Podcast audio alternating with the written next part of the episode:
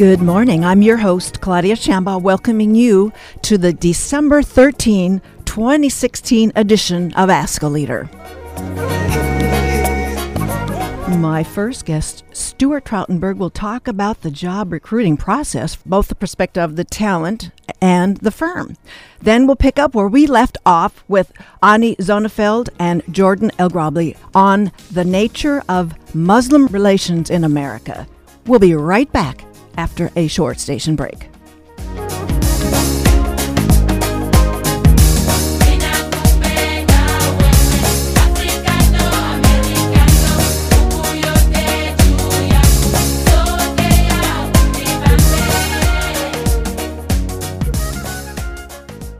Welcome back to the show. My first guest is Stuart Trautenberg, talent acquisition and founder and C E O of JobzLab, Incorporated.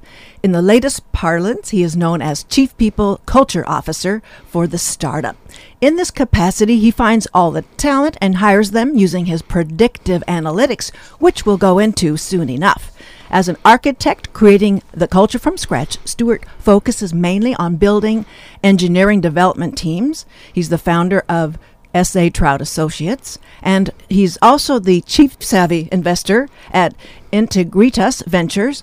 Previously, he was vice president of people operations and an angel investor at, I'm not sure if it's Keeper, that's Keep. the Keeper. That's correct. Consulting talent chief at Violin Memory, chief of talent acquisition at Nook Cloud at Barnes and Noble, and Raza, Fa- Raza Foundries, an incubator venture capital firm. While at Gaikai, his recruitment efforts created the value that Sony Corporation sought when they acquired the company.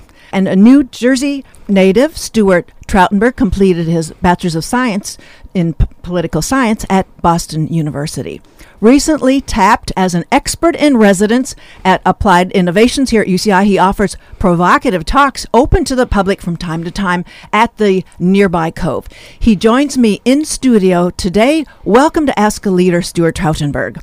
Thank you very much, Claudia. Pleasure to be here. If you want to talk about Oculus sometime, you can jump in, but I just, I know that's a bit of a scab to pull off, so it, it it's is, not in your intro for a reason. That's true, but I do carry a brown bag in my briefcase so I can start breathing into it when we start talking about my Oculus uh, experience. If, if it, okay, so but I, I want you to know I respect what people, what they learn more from it than we'll ever know, and but that's part of your absolutely, talent absolutely. Profile there. It shapes us. Well, I'd like to have you, Stuart, first, uh, ex- we're going to examine both sides of the recruitment equation. We'll toggle uh, both sides as we go through this recruitment dance. So first, We're, we're taking the perspective from one doing the recruiting, the one tracking down the talent. In what industry or industries are you primarily interested? I love startups versus working with an iconic company like a Sony PlayStation or an Oculus at this point.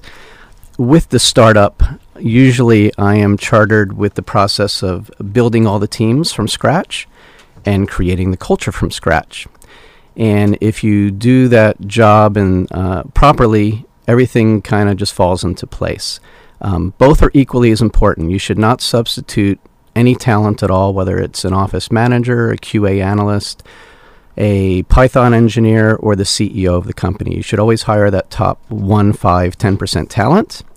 Uh, but equally as important, you should find that great culture fit as well. And if you substitute either one, uh, eventually it is going to grow and metastasize your culture and your team, and it's and it's gonna it's gonna hurt uh, hurt the growth of the company. And you say that in your um, various bios that you're you're looking for development and uh, engineers, software engineers, and the like. If somebody, let's say, an informatics healthcare worker, if they're are they some in your on your radar at all? They are and they aren't. If a company comes to me, this happens quite frequently, okay. Claudia. I, I get contacted quite often by, by startup companies. And th- when I go in and meet with them, they will say to me, well, have you ever recruited for this type of person in biotechnology or this type of person in the auto industry or robotics? And my answer will be no. But at the end of the day, we are recruiting people. And you need to find out what makes people tick. Everybody's an individual. Everybody's like a snowflake. So you have to approach it that way. I can learn the buzzwords and the tag words of the position very quickly, but you are dealing with people at the end of the day, and we all know how that can be. Okay. Well, now let's go through the process. Sure. Working on multiple fronts, how do you then find and you identify these candidates? Absolutely. Well, I was I got into this business when I was twenty-one years old in uh, Framingham, Massachusetts. And uh, these three partners of a firm saw something in me and basically took me under their wing to teach me the business. And I was told way back then there's either it's street marts from growing up in Atlantic City or some high I Q, E Q thing that I have. I was able to read and, and see things in individuals that others were missing. So I um, the way I identify most people, as probably pretty much every recruiter does right now, is LinkedIn is the name of the game. There's no doubt about it. That's the one. That's the one. Okay. There's no doubt about it. But uh, you have to get something called a LinkedIn recruiter seat. Um, if you're doing this business seriously, and that's about five thousand dollars actually a year. To that's have chunk that change for Stuart Trautenberg. Chunk change, absolutely. But if you make one placement, that's, you know, you're paying your, you're paying for that four times over, because that would be a, like a twenty thousand dollars fee. So when I look at LinkedIn profiles, I study them very deeply. Um, I'm looking at your, I actually just wrote an article on my LinkedIn uh, profile and posted it, because when I look at photos of people on LinkedIn, Uh, sometimes I don't understand why they post the photos that they do. Too they, casual?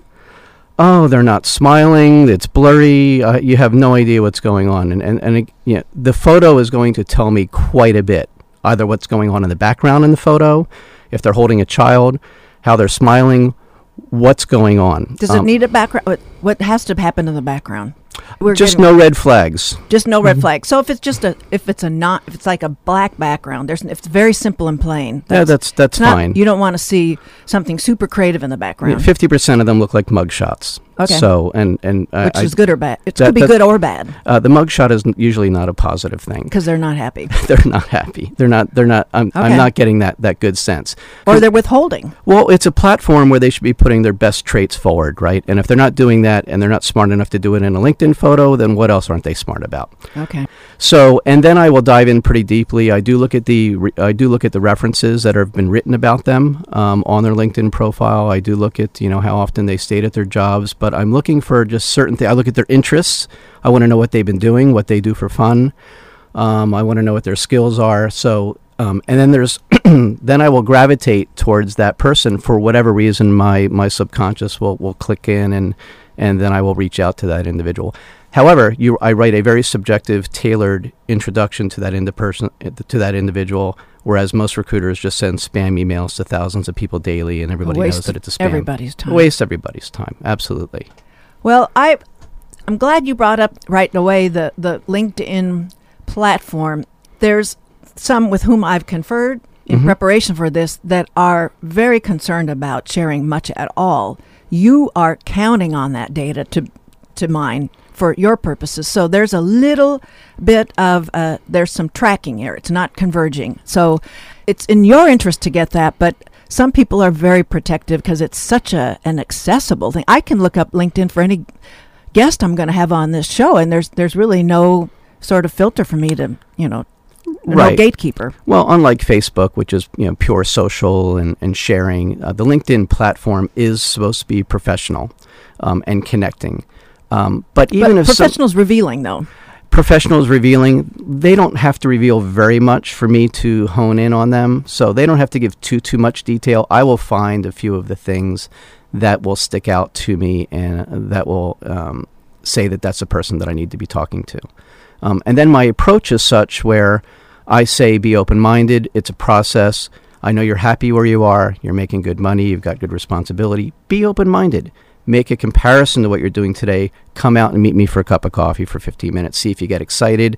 If you're excited, let's continue. If not, that's okay. We're friends, and we, we know each other for the future. And I know from Stuart's Lunch and Learn, the, one, the most recent one he did, that when he's saying he's meeting for coffee, it could he needs his passport to get to those coffee places sometimes. So it's, it's you're everywhere. I will go wherever I need to go on a Saturday or a Sunday and do whatever I need to to, to get Manila, face-to-face. Rio, wherever. Um, haven't been to Manila, but, but I'll put it on the on the list to go okay, to. Okay, okay. Well, so as far as your opening up LinkedIn sure. profiles, then Do you have a filter? Do they know that you're Stuart Trautenberg, are looking them up, or are you? Uh, is there? Well, how much symmetry is there in this dance? On LinkedIn, they even if you don't reach out to them, they know that you're looking at them. So all everything is uncovered on LinkedIn these days. Um, and you don't have some special filter then, as a you subscriber. Can pro, you can pro, yes, you can, you can. So you could look at yeah, million. Sure, else, sure. But you, but you want it to be known that you are checking in. Absolutely, because okay, good because to know. One of the reasons if. I've I've heard this many, many, many times. So when I have a targeted candidate that I approach, they will tell me that they've been approached by twenty other recruiters that day, but for some reason they are talking to me. And that's because of the, the very subjective in-mail or, or, or um, introduction that I send to them um, and, uh, and the fact that I want to meet them face-to-face. Okay. So there's, and also I want them to go look at my profile because then they will see hopefully some, some pedigree and accomplishments that I've done and what I, and the good things I've done for other candidates, uh, placing them at, uh, at Gaikai, which was acquired by PlayStation. And, and then several of that talent went over to be the core team of Oculus as well. Well, it, it does stand out as a preeminent profile. It's, a, it's your, it's your billboard. It's your, uh, it's your info. Yes. Info commercial. Yes. Uh, so it, it, it goes a long way and it helps in the process, no doubt. So then that's one way you find them. Mm-hmm. So are there other ways that you find them? You said LinkedIn. I know there's more resources you're using. Oh, there, I actually pretty much use um, use just three. So we have LinkedIn as number one. Um, actually, LinkedIn would be pretty much number two, would be the second approach. Number one, which is also what my startup jobs lab dot com is focusing on, is going to be focusing more on the employee referral process, right, and we'll open and that driving up a little that. Bit. Yeah. Okay. Okay. So that that's number really one as as a recruiting tool, and then number three is just very simply, uh, you know, who, who I know and just friends I've made through the years and, and stuff like that.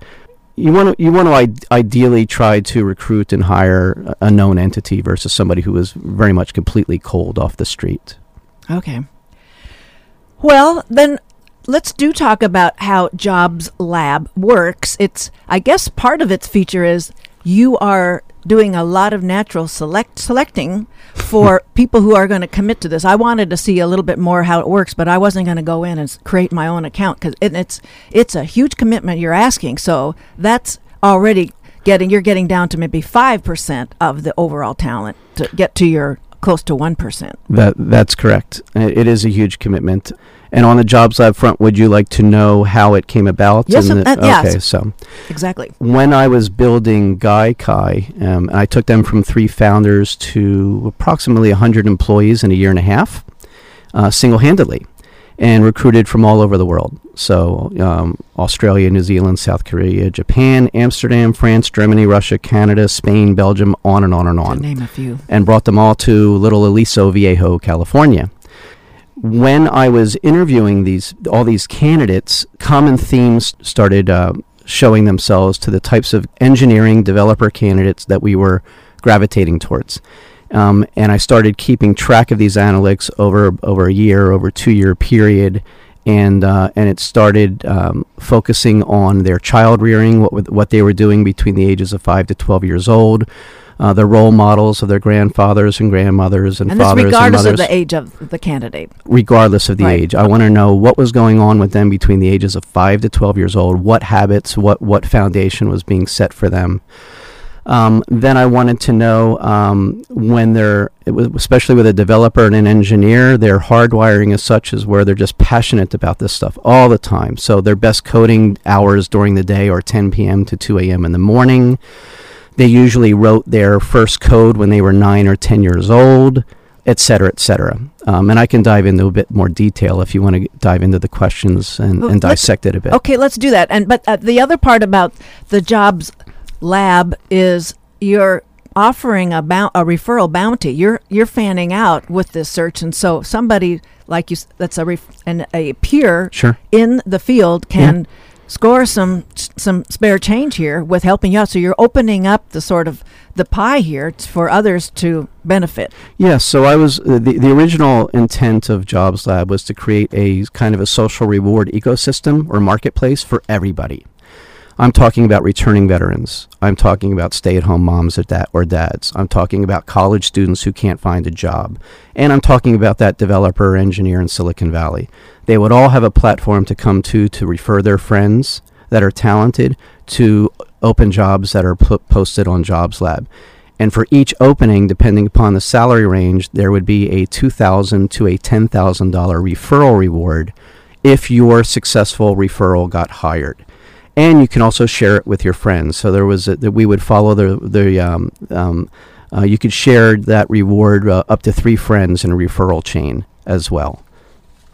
Okay, so for those of you who've just joined us, my guest in this portion of the show is Stuart Trautenberg. He's the C E O of JobzLab Incorporated, and we're we're working into it's none of your mothers, your cousins, it's it's your offspring's recruitment plan. There. Absolutely. It's, it's it's the new improved here. So you were talking about some of those questions, and at the the Cove you also talked about what was the well that's I'm, uh, the, there's a lot of them, and we're not going to have as much time as we want here to cover it all. The um, the most productive, as you mentioned, the biggest thing that you would change about yourself, most important feature in company culture was interesting. What you're looking for at uh, hobbies, uh, life work balance, and You want you want for every person on this website to, to answer which one applies. We're not going to tell everybody where Stuart's waiting this because that's you've got to be authentic, folks. But it's you you found a lot of really interesting things, or like musical instrument.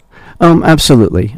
So I, my feeling is, and I've got this down to about ten questions now on the JobzLab website.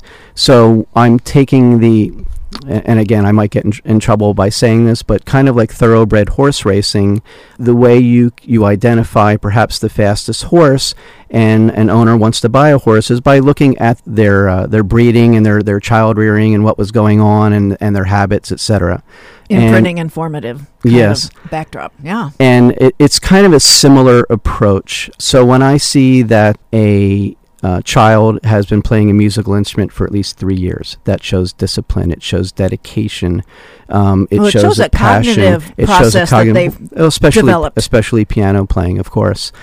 And uh, so that when it comes to the musical instruments, that that's why that, that question was coming up. So uh, because I kept seeing when I was asking the question, the types of developers we were gravitating towards were playing musical instruments when they were growing up. So. So. The since this is could be an employee referral, mm-hmm. and how does does the candidate know they're being considered?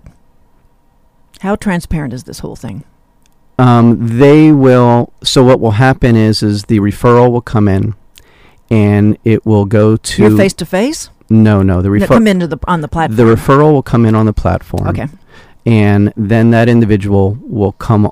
That individual will be viewed by the uh, recruiter um, or the administrator at, let's say, Sony or somewhere else, whatever company it is. Um, they can share that profile, and you can download your profile. It'll be transferred over from LinkedIn, or you can download your resume on the website. Um, then the uh, the administrator or recruiter will share it with the with the hiring or technical team, and they will make a decision if they like that person or not. And then they have the they are allowed to send a personal email to that candidate to say, we have you, you've been referred, that, that you've been point, reviewed. Not before. That's correct. So would you be interested in learning more? If so, he, you know, please come on to JobzLab, create a free account, and apply for the opening. Wow. And then how much can other subscribers, shall we say, on the website see of each other? Um, not at all. Not at all. It's a, it's one no, way up. R- right now it's set up where you would have to type in tag words. Um, like Python or C Sharp or C plus plus in order to uh, hone in on the type of job openings there are. Um, that's event that's soon going to change where you'll have a list of the companies with the position openings under them, so you can just t- hit on the title and see what the job openings are. But no, this is very, very secure, very confidential, no data shared anywhere. It's, uh, it's just on the platform. Well, one thing I noticed in this whole vetting that you talked about was that the references that a candidate submits to you, that if that reference does not give a full-throated, top-notch appraisal, the candidate is toast. And I'm not sure how much those referrals understand how easily a blemish, how much feet it has, how, traction in your weighting system, how can a candidate manage that? Because there's so many factors that could come into what that referral happens to utter. Yes, honestly, they should role model what the reference is, to be very honest. They should they should ask the references what they're going to say about them instead of asking, will you please be a reference for or me? Or coach, I mean, practically. Uh, you have to do it. Um, think about this for a moment. So I usually, the, the, the, the situation is, is you know, let's say Sony wants to hire somebody, one of my candidates. They'll say, oh, let's check some references. I'll Does say, Sony ask you for, st- for you recruiting for them? Um, I was building some of the new uh, technology teams for PlayStation when they were working on cloud T V and V R a couple years ago. Then, okay. So um, they invited me to do that up in San Francisco. But I, I like to get things done, so I like to go work for my startups and, and actually see something okay. grow and build instead of something take a while to get done. Sorry, Sony. Um, so with regard to the references, I basically asked two or three questions only. And a few of those questions would be like on a scale of one to ten, Um, ten being the best, you know, how are the communication skills? How how do they compare to others in a related role? But you have to find out if that reference is a hard grader. So if they give That's us, the if I they give us, so if they say, oh, if they say Bob is only a seven, and then I say, what do you grade yourself? Okay, and they say, I'm really check. only a six. What's the highest your scale of one to ten really goes? Is a seven the highest? Yes. So therefore, that's a great reference. But if I was to stop just on seven, that's a, you know, that's a C. Subjective, yeah. Then you move on and you say that's a bad reference. So you have to dive a little bit deeper into the reference and learn a little bit more about the person who's giving the reference as well. Boy, let's hope they are not diverted, though, when you're you're doing this on an, uh, an email or a phone call. I will be doing this. I will be doing this on it. I want to hear their, again. No uh, tone-deaf communication. It's yes, I want to hear their voice. I want to hear what's going on, because I'll be able to tell by how they're answering it or hesitation, or their tone, whether they are that hard grader. That's why I'll, I'll ask that follow-up question. Or if they're multitasking, you say. Or, yeah, I don't have their focus, et cetera, which that's, we all do, right? That's, well... Well, to our peril. The other the other question that I would ask just very quickly as a yes. reference question is, is, you know, if you were building a startup and you needed to hire your first, you know, top five employees who were going to have to be, going to have to be Swiss Army knives and do a lot for you, would you hire Bob or would you consider Bob? And if the answer is consider Bob, there's a problem there. That's a big one for me. They would have to hire that person, not just consider. I rem- that's the one I remember, and I'm thinking that that word choice alone has them... That's cooked. the tr- that's the trick one, yes. That's the trick one. So, you know, I didn't I, I didn't spring this on you. I'm springing it now. I didn't put it in our some sure. of our discussion, but let's say that the the C E O of Trump Incorporated were to come in I, and and say, I would like to move into the public sector and I'd like to run a country. This is starting to sound familiar. And so I would like to know um, how, uh, as a talent acquisition entrepreneur, what was, I guess, what, oh my goodness, how do I, what is the question? We're, we're faced, there's a lot of people that did a lot of rating on that talent. Mm-hmm. And a lot of, a lot of details were missed in the vetting process. Sure. In the public. So is there, or, as or a, ignored. Ignored. So as a, as a kind of a, before we give you a chance to give us all the websites you want people to run to after this particular interview, mm-hmm. uh, what you, would you as a talent acquisition Maybe, let's say, uh, how would you talk to the voters about this person who wants to change jobs? Wow. How would I talk Why to the not? voters? Why not? Stuart, you're up for this. Sure. How would I talk to the voters about this individual who might or might not be named Trump? He's or going, is named he's Trump? leaving, he's leaving this, well, we don't know about leaving the sector, but he he's t- t- changing his entire D N A or he, not changing it. Yes, pay- well, I, I would, I would, I would, um, kind of make an analogy to when I work with startups okay. um, and young founders. And this is these are true stories. So I would work with founders who are twenty-one, twenty-two, twenty-three years old who just won international awards and contests for their ideas. Okay. Then they would get two million dollars in funding and they would move to San Francisco. Then they would get a twenty-five thousand dollars loft office in Soma across the street from the ballpark. And they would be playing... Um, They would be playing startup checkers instead of startup chess. So one of the things is you learn two ways. You learn in the classroom and you learn by experience. Um, President-elect Trump needs to surround himself with the folks who have the experience, and he needs to listen to them. Um, he can't be playing president checkers. He has to be playing president chess. Um, or Go. He's got to play the Go game. And more abstract. And most important, which is the, the most fearful part of this, is you need to be open-minded, and you need to want to learn and listen. And that's the part that I personally am seeing that that's not happening. So if I were to uh, say if this Trump startup presidency is going to work, um, right now I would say the odds are very much uh, against that. Stuart, you are such a good sport to take that question. And I wanted to give you a chance to give us a place to go for more resources sure. about where you're involved. And you've, you've given us what other platforms people can use, but let's give you a chance to promote your products here. Okay, so um, with regard to, I, I wear several hats right now. We have S A traut dot com, which is S A T R A U T dot com. And that's me as a person. So I would move into a startup, and I would basically quarterback in on the process of building the teams and building a culture for a founding team or venture capital. And I'm doing that with two or three startups right now, which are doing very well. Um, and I do that around around the globe. The other platform that I'm building is jobz lab dot com, J O B Z L A B dot com, and that's the social reward platform. Um, but we're going to be twisting that. I wouldn't, I wouldn't call it a pivot right now. We're going to be shifting that more into an employee referral platform, driving the employee referral process internally for companies and trying to gamify that a little bit. And that's a whole nother show. That it is a whole nother show. And there's I, I want to spend more time. Maybe we could come back, figure out this again. But I, there's so many topical developments that are so important to keep covering sure. right yep. now on our little wholesome community affairs platform. But uh, because I, I'm fascinated and stunned by the kind of the dance is it we didn't get to the dance of how you meet face to face. You practically, you know, give them an ultimatum is before you leave town, you're either going to take it or leave it, buddy. And and there, I'm concerned about the symmetry in how people are being served on both ends. But you're we'll we'll maybe get a chance to talk about how the the matchup that you're seeing in the factors, the matchup in the the culture and the individual with that that seems to be a reasonably high success rate that will attest to the ethical part of your making a, a, an authentic match that serves the client and the candidate. But we can talk about that. That that sounds great. And I usually do that in about five minutes of meeting somebody, and then the rest of fifty-five minutes is just making sure that I'm that is uh, the correct initial uh, read read that I had on that individual. Okay. That would be great.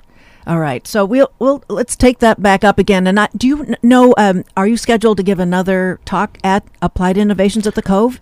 Not yet. Calendar? I can reach out to them, or they'll reach out to me, and uh, I can let you know. You let me sure, know. I'll be happy absolutely. to do it. Not only am I going to go there, but I'll make sure people do take you up. I've been but, sending people there ever since. That, that was my first lunch and learn. By all means, and, and there is uh, uh, as much pizza as you want uh, at these no, talks, which is always a good thing. Well, actually, I find I do better. No pizza. And For I've the students, they there. can eat as much as they want. They can. Well, Stuart Trautenberg, JobzLab C E O, Trout.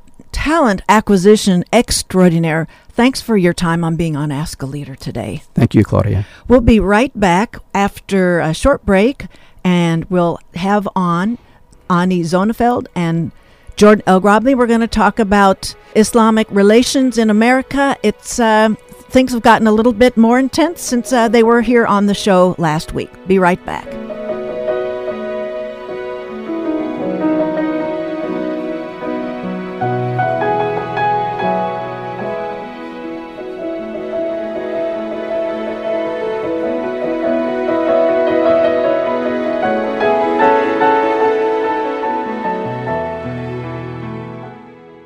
Thanks for joining us.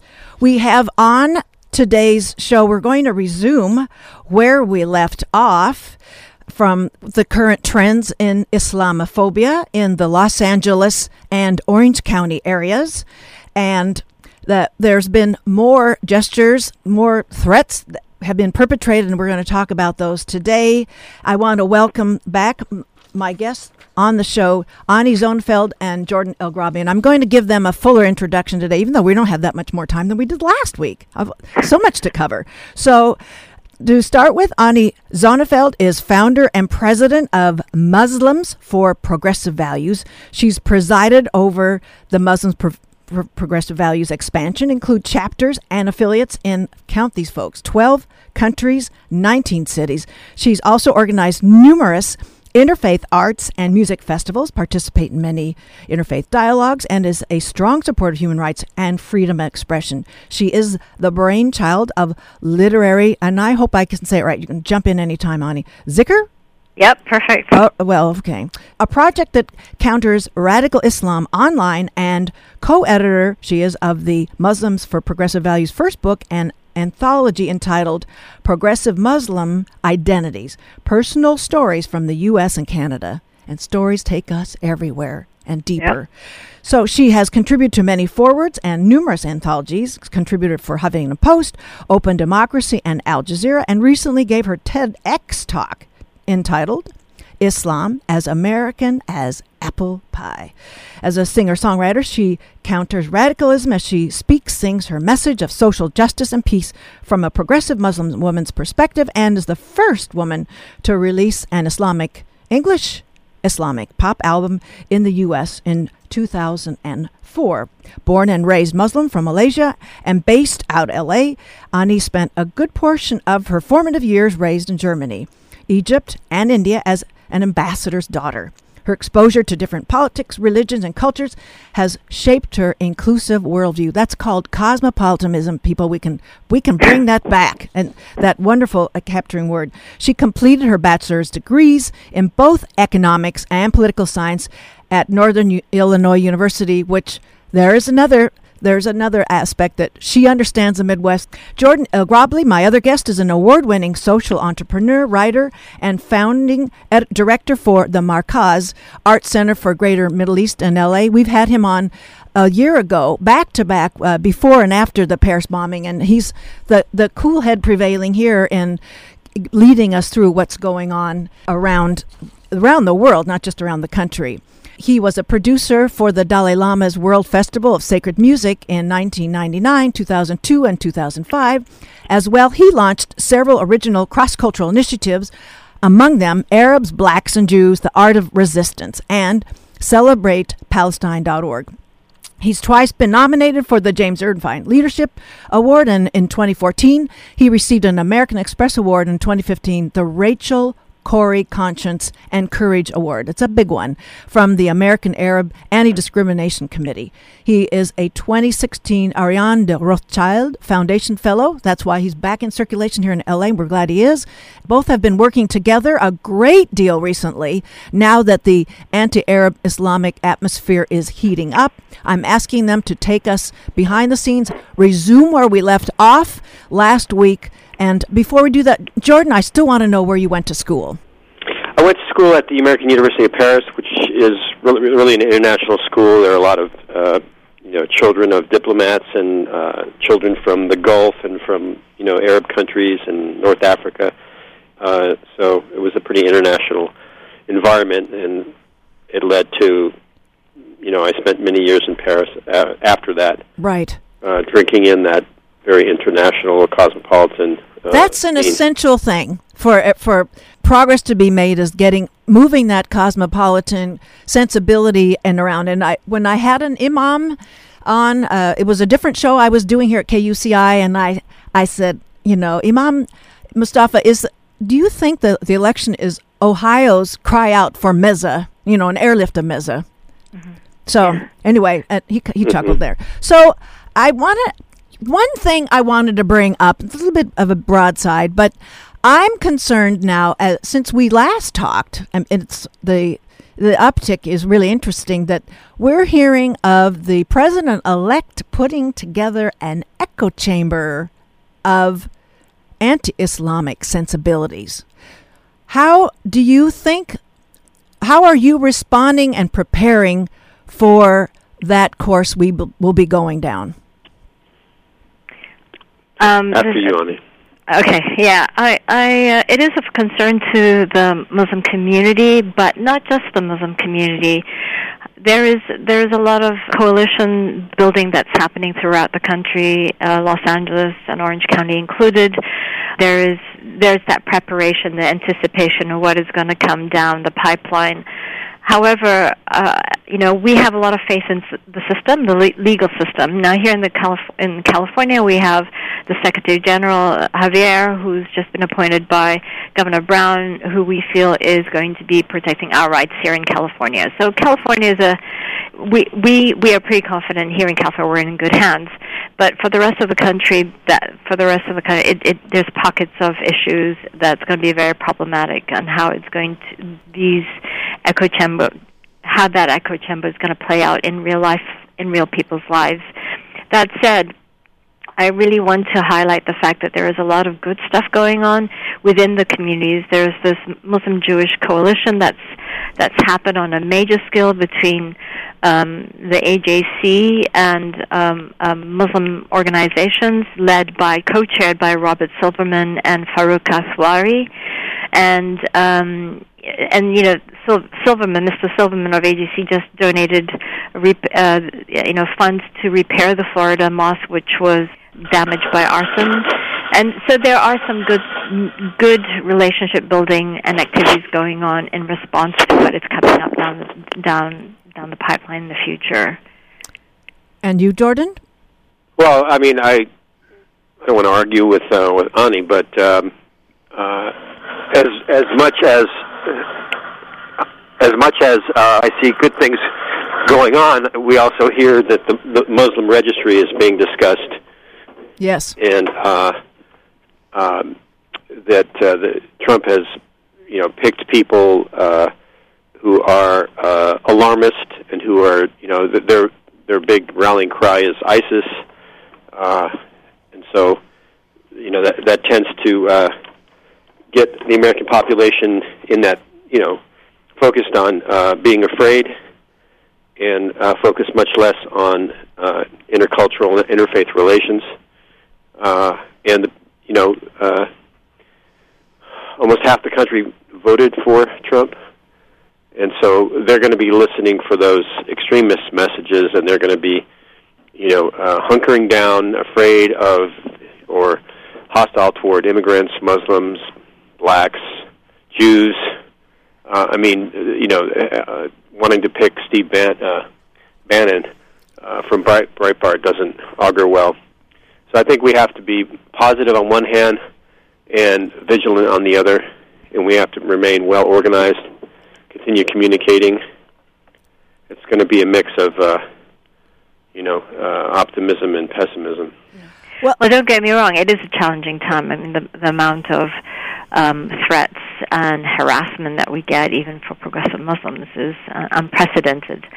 Um, but the, I have more fear in the layperson that is filled with hatred, that are listening to that, you know, that whistle, than I am really. Um, I'm a lot more confident in the American justice system and, and the rule I, of law. I want to let people know that. Part one of this discussion, we talked about the green dot system, and uh, there are YouTube tools out there for people to, in real time, intervene, in, separate the assailant from uh, the perpetrator harassing someone uh, of Islamic faith. And so we, that we can refer you to. But now, while you're talking, an analogy occurs to me as more and more items are being released from the Trump transition, is that uh, that's not a matter of the forest being the, a fire being lit in one area. It's with so many disclosures of uh, uh, new appointments that are meant to sort of uh, undo the agency yeah. that they'd be in charge of. It seems like the forest, they're, yeah. they're, it's getting torched from around the whole periphery, many places. So well, it's within. a challenge for for grassroots. It's a challenge for cosmopolitans. It's a challenge for people that follow all this to, to respond with the fire coming from so many different places around the forest periphery. Yeah. I think I think there there is that common denominator that we all share. Like I said, there is a coalition building that's happening here in Los Angeles that really cuts across various issues, um, faith, non-faith, women's issues, women's reproductive rights, L G B T rights, the environment. because this this is being torched from within.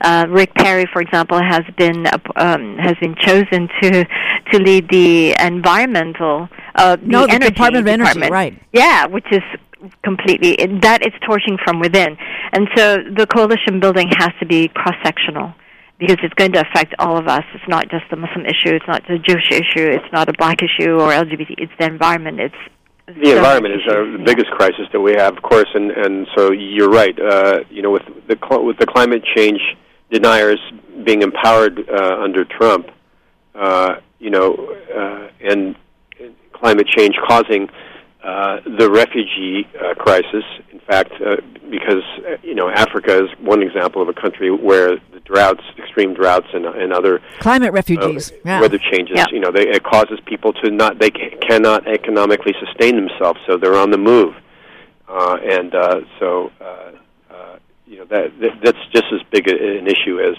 Islamophobia.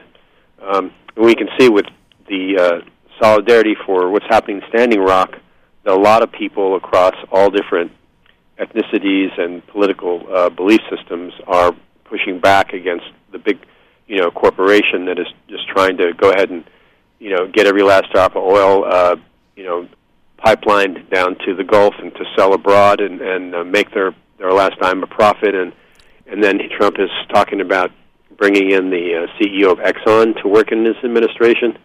So uh, it, this is a clash of values above all. Which is going to keep all of us really busy. That's why I, that analogy occurred to me while we're talking about this. Mm-hmm. For those of you who've just tuned in, you're listening to Ask a Leader on K U C I eighty-eight point nine F M in Irvine, streaming on the web at K U C I dot org. We're on Twitter at K U C I F M, Instagram, Tumblr, Facebook. You can find us on all of those platforms. My guests are Ani Zonneveld, Muslims for Progressive Values, and Jordan Elgrably, director of the Markaz, both of which they're both coming in to us today from L A, and they're taking up with us the nature of, of Muslim relations in American society. Well, I, all right, that's the gloom. It's a lot of doom to take. So there's a balm here. There's a tonic to go into some of the really positive things we talked last week a little bit about, and, and there's a reference to we can load up that is the Muslim list. We can all be a member on that and make it impossible for any to make it the most unwieldy list that's ever collected.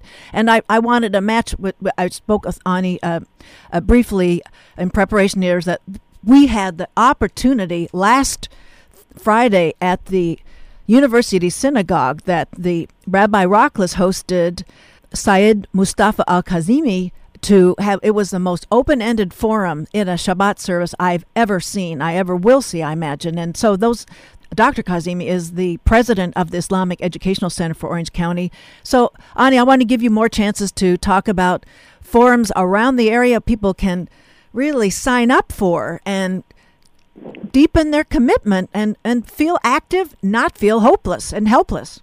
Yeah, yeah. I think we all need that. Um, I think to uh, to open our uh, our horizons to uh, different voices, and different perspectives is very important. So, so for example, tonight I'm speaking yes. as part of a women Muslim women's panel um, at a temple, he, Temple Judea here in uh, up in uh, the Valley in Los Angeles. And what's the name and, of the synagogue? Um, it is called uh, Judea. Temple Judea. Judea. Yeah. yeah, and it's uh, in Tarzana. Okay. Temple Judea in Tarzana at seven o'clock, seven to nine. And there'll be four Muslim women speaking from different perspectives, um, and it's an open forum, and ask whatever you want. Um, so so that's what's also going on. And then on the other end, you know, we are also, we have this event called Celebration of Life, where we actually highlight various Muslims who have been uh, advocating for freedom of expression, freedom of conscience, in the Muslim world, for example, and but because they do that, they are either jailed, tortured, or killed. So oftentimes, we only hear these awful, murderous events, you know, perpetuated by Muslims. But what we're not hearing is that the, the Muslims themselves are victims, and there are a lot of Muslims who are actually speaking up, but they have suffered consequences um, as a result of it. And so. And as as it takes it takes a lot of backbone to do that in such an oppressive environment. And uh, one, what we're doing also is we're awarding Bassem Youssef, who is the Egyptian equivalent of John Stewart, for he, his leadership and his backbone of speaking up against Mubarak, against Sisi, um, uh, Morsi and Sisi, and as a result of that, he also received tremendous death threats, and he had to leave Egypt. So we'll be giving him the award of Badshah Khan Deacon of Truth Award. And when and we, where? That's January fifteenth um, at the C B S studio lot in Studio City. And you can find more information about it on our website, m p v u s a dot org, Muslims for Progressive Values, basically. If you Google that, you'll find it. And and uh, C B S has been, uh, um, you know, this is the second time they're... Um, They've been a supporter, corporate sponsor of our event, and we're very proud of that. And I think it's really important that we we empower, we recognize, we honor those truth tellers, because the problem with this election even was the lack of truth. It was believing in false news, and the, it was it seemed incredible how that basically, you know, lies won the day, unfortunately. Which we need, undermines, to, we need to remember that. We need to remember that. Undermines a lot of cognitive processes and necessary. Yeah. Well, so yes, um, and I want to yes, also Jordan. jump in and mention that we have a joint series that we've done this year called Ask a Muslim, which are public panel uh, events that feature um, many different kinds of prominent Muslim uh, intellectuals, academics, activists. Uh, you know, in a moderated uh, public debate where you get to ask uh, questions uh, as innocent or as um, you know pointed as you want uh, to try That's to. That's where the work's parse. happening. What's that? That's where the work is happening. It's just yeah. n- having yeah. the comfort of knowing that no question is, you know, too too quaint for that dialogue to deepen the understanding, the the the range, the the reach. Well, the purpose of the Markaz, which is Arabic, Hebrew. Yes.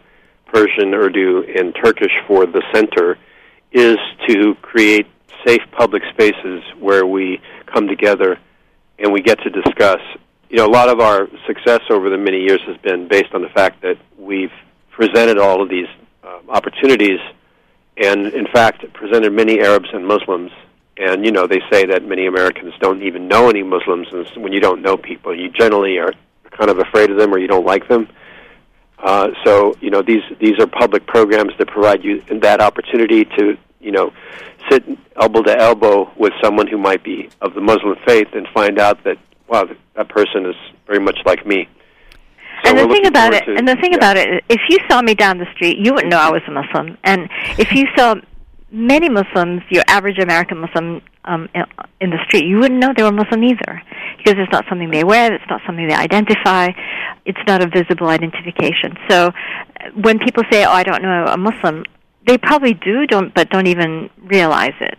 And also, the not only by appearance, but also in processing what's going on. I can still remember, it was quite a while ago, actually, at my uh, my own offspring's elementary school, and my Persian friends were talking with each other. I mean, I was there. Not everybody gets to get in on these conversations, but I remember them saying, so that one, so so-and-so wears a scarf? I can't believe it. yeah, yeah. So it's, you know, that's, that, that's a casual uh, sort of a data point, but it's all of this racks up to a better better understanding, and too many are missing out on, and, and that's giving this Islamophobia a great petri dish to get started. Well, Claudia, if I can share a, a short story. Please. When I was the in best. the Midwest um, in, in Illinois going to school, I sat beside an elderly lady on a plane, an internal flight in Illinois, and what we had a really it? lovely conversation. And as I was about to leave, we were about to part ways, she asked me, so you seem like a really nice young lady. What church do you go to? And I, and I hesitated for a second. I said, well, I'm Muslim. And then she goes, oh, I've never heard of that church before. Yeah, so, it's hardwired. That's so therefore, the you know, huh? there is this lack of knowledge what Islam or Muslim is, and then you have nine eleven. So when oh, that was before nine eleven, this huge gap of um, you know void of any knowledge about Islam and or Muslims, and then uh, yeah, and that's being Islam, filled I mean, by the hate, know, right? After nine eleven, we we found we were doing programs back in two thousand one, two thousand two, and people were coming because we were talking about Iraq, Afghanistan, Iran, et cetera, and a lot of Americans came, and they. They were pretty ignorant. They didn't know much about any of that, and uh, and so there's there's still a pretty large need. It's a big to, learning curve. You know, present uh, people speaking in their own voices about their own cultures, what's happening inside Syria, what's happening inside Egypt, what's happening inside Turkey and Morocco and Iraq and, you know, Pakistan, for that matter. So, where, you know, in, unless you're really well-read or you're from those countries, we all we all have limited horizons in a way. But there's there's so much that we can learn about each other. And that's where all these forums that you're talking about, Ani and Jordan, are going to be so important. I'll be sure to include all of them on my podcast summary. Uh, Ani's mentioned some. Jordan, did you have anything to tell us what's going to be happening in the next month or so at Markaz in L A? Well, in the next few days, actually, this Saturday night, we're presenting uh, L A for Standing Rock with uh, kind of a Middle East focus. Uh, there's a number of uh, bands and dancers and uh, hip-hop artists who are uh, Middle Eastern who are performing in solidarity with Standing Rock, so that's happening Saturday uh, in L A, and all you have to do is visit the markaz dot org to all find right. out about that. I'll pull that up there and make sure everybody knows how to get there. Well, I really appreciate all the time that you've given us for this is part two. I, we're going to have a part three at some time. You just let me know when you want to do that. And I want to thank my guest, Ani Zonneveld, Muslims for Progressive Values, and Jordan Elgrably of the Markaz. Thank you both for your time today. Pleasure. Thank you. Thank you. And good luck, all of us, with helping everybody out here. Well, I'm going to close with an uh, announcement. Next week, we're going to have on the show will be John Dunn. He's the president of the Orange County, San Bernardino County's Planned Parenthood chapter. And then our very own Professor Francisco Ayala is going to talk about science and faith. He was formerly from the seminary, and then, you know, the rest is history. He's taken evolutionary science to another level and underwritten all kinds of bioscience, library, schools here on the campus. That's next week. Thanks for listening, everyone. Talk to you next week.